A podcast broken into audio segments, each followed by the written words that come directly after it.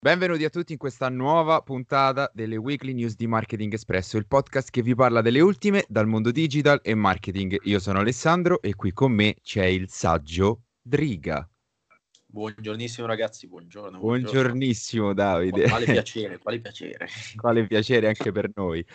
Oggi partiamo subitissimo con questa nuova puntata con una notizia che vi avevamo annunciato settimana scorsa nell'ultima puntata e che vi avevamo promesso che avremmo uh, approfondito uh, oggi.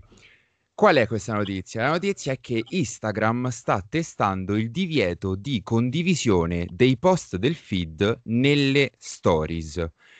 Questo cambiamento, a, a, detta della fonte, avrebbe lo scopo di spingere i uh, creator a ragionare meglio sui contenuti postati. E il senso che Instagram trova in questa modifica qual è? Tu vedi le stories eh, tendenzialmente solo delle persone che segui. Se tu le segui, significa che vedi anche i post del feed, per cui tendenzialmente vederlo due volte nelle stories potrebbe essere fastidioso. Questo è stato il ragionamento che ha fatto Instagram. Che ne pensi, Davide? Io penso che sia un'ottima, secondo me, segmentazione, diciamo, dei contenuti che possono finire su stories e feed, perché comunque probabilmente hanno visto che eh, c'è magari un maggior utilizzo di stories da parte di determinate persone e un minor utilizzo di feed. In questo modo probabilmente vogliono andare a bilanciare le, i due diciamo, canali di comunicazione. L'unica soluzione diciamo, eh, che mi viene in mente che hanno ragionato i ragazzi di Instagram. Per il resto, secondo me, è un grosso, grosso, grosso, grosso handicap per i creator. Cioè, se, se viene attuato questa cosa, perché comunque mi, mi pare un po' difficile come cosa, perché sì. è, è, importantissima la ricondivisione dei contenuti sulle stories perché fanno veramente tanto, perché ricondividere un contenuto di una persona che non sono io sul mio feed vuol dire molto molto molto, cioè vuol dire che è una persona a cui tengo veramente tanto tanto tanto tanto. Cioè, è, non entriamo in dinamiche particolari, però comunque il feed ci rappresenta in qualche modo, quindi è un po' difficile da quel punto di vista lì e sarebbe un grosso handicap, probabilmente anche per spingere tutta la, le, anche i creator a fare ads su Facebook, non lo so questo. Hm.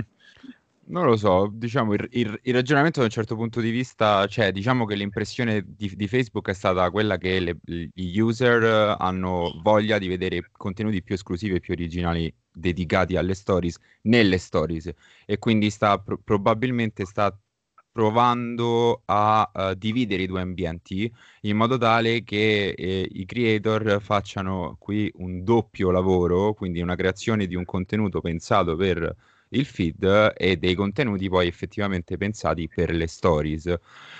Vedremo, vedremo perché comunque in fase di testing... È una cosa bruttissima oltretutto, cioè non è, non è male, non Vero, da un... male Vero, da un certo lato secondo me aumenterebbe anche il valore poi esatto. effettivamente di chi si impegna tanto, quindi aumenta il valore dei contenuti condivisi nelle, Però, nei due ambienti. Raggiungere Vedremo. altri è un po' difficile. vero, vero, già il lavoro è tanto. Passiamo alla seconda news della settimana, eh, questa è abbastanza delicata e anche abbastanza sorprendente perché è arrivata la prima legge per i baby influencer in Francia. Praticamente qualche giorno fa è stata pubblicata nella Gazzetta Ufficiale la prima legge europea per uh, baby influencer che ha lo scopo di regolamentare le collaborazioni tra brand e influencer con età minore ai 16 anni. Era una, un, una legge in discussione dal 2019 e nelle scorse settimane è stata votata all'unanimità dall'Assemblea nazionale e da poco è entrata in vigore. Praticamente in che cosa consiste? I bambini innanzitutto avranno limiti per quanto riguarda gli orari di lavoro e eh, l'approccio è quello di voler paragonare questi bambini, questi baby influencer a come a, delle figure eh, simili a tipo i bambini attori e bambini modelli, no? Insomma, eh, è successo insomma che anche nei film ci fossero dei minori a livello fiscale li hanno posizionati in questo modo e stanno probabilmente provando a posizionarli in, in, in quest'ottica.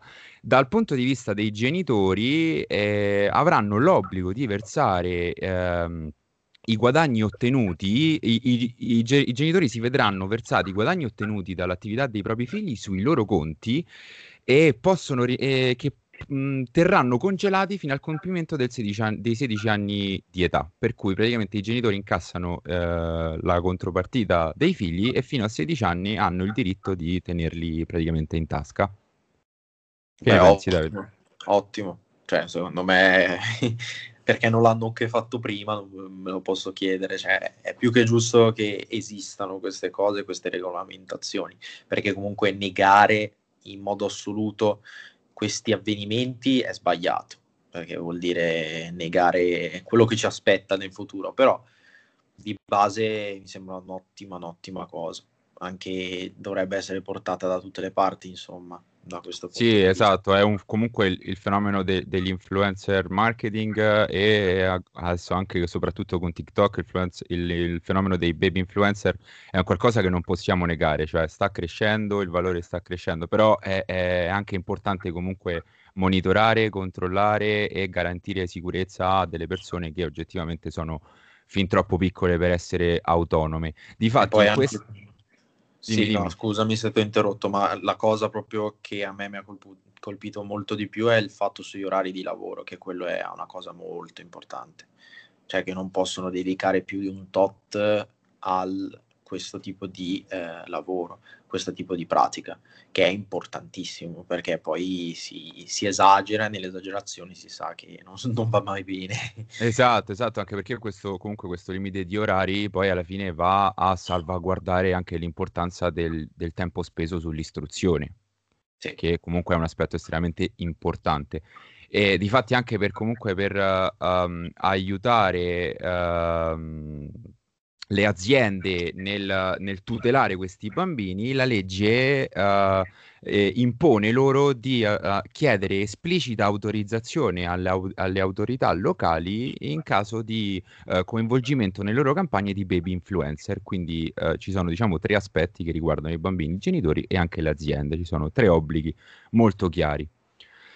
Passiamo alla quarta, anzi alla terza, scusate, notizia della settimana e questa anche molto sorprendente. Oh, questa settimana è stata dominata eh, da, sì.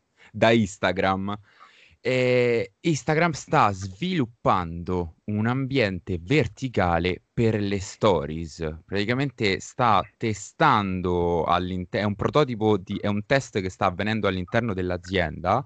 Eh, sta testando un, un ambiente verticale in cui si potrà navigare tra le stories esattamente come avviene all'interno di TikTok. Quindi con lo scorrimento dal basso verso l'alto, andando verso nuovi contenuti. Diciamo che questa, secondo le fonti, è una modifica che uh, è un test che è partito in risposta allo State of Mobile Report che ha uh, praticamente evidenziato il fatto che eh, gli utenti di TikTok spendono molto più tempo sulla piattaforma di TikTok che su qualsiasi altra piattaforma. E, e, insomma, qui ci troviamo di fronte al famoso detto: eh, la, la, più grande delle ammirazioni è l'imitazione, no? Questa mi è piaciuta. E, no, comunque è vero. Cioè, la vedo anche una cosa che comunque le persone si stanno abituando magari sempre più a questo scorrimento verticale perché tra TikTok, Reel, eh, poi anche YouTube mi sembra che ha messo lo scorrimento verticale cioè, Questa me l'ero persa. A pensare al fatto che le persone si stiano abituando anche in un determinato modo non dovrebbe essere cattivo come cosa. Cioè, mh, poi magari noi all'inizio, secondo me, avremo difficoltà, senza ombra di dubbio avremo difficoltà, però anche va considerato il fatto che ci sarebbe poca differenza con i reel anche, oltretutto, cioè le esatto. storie sarebbero un botto simile ai reel, non lo so, non, non, mi convince a pieno questa scelta. E poi c'è anche da di, di trovare delle, delle, soluzioni. Ma... Sì, sicuro, ma c'è anche da considerare poi un problema che personalmente a me viene in mente: come gestirebbero lo swipe up? Dove esatto. lo mettono? Da destra a sinistra? allora, loro hanno fatto cioè, dei, già dei test precedentemente sul fatto dello swipe up per toglierlo. E come abbiamo parlato anche prima del fatto che eh, avevano messo soltanto la targhettina sotto con scritto scopri di più, eh, come succede già anche nelle ads oltretutto questa cosa. Esatto. E quindi secondo me è fattibilissima questa cosa. L'hanno già provata, evidentemente funziona perché se lo utilizzano anche sulle, le, sulle varie promozioni funziona, quindi secondo me è fattibilissimo su quello. Probabilmente eh, ci dimenticheremo il nostro caro swipe up se succede questo, se no si inventano il eh, swipe left, swipe right. Vedremo, vedremo, vedremo. È un uh, prototipo, non sapremo mai se raggiungerà il pubblico o meno questo aggiornamento, però insomma è curioso da tenere sotto controllo. Arriviamo alla quarta news della settimana, continua e sono veramente felice di questa cosa, Davide, continua la battaglia alla misinformazione perché TikTok nel suo nella sua piattaforma sta, ha, ha aggiunto le etichette sui video ritenuti fuorvianti. Praticamente saranno delle etichette visibili in alto sul contenuto eh, che eh, proprio etichetteranno dei video che secondo la piattaforma di, eh, divulgano informazioni non dimostratesi fondate o verificate, quindi non necessariamente fake ma che non siano verificate.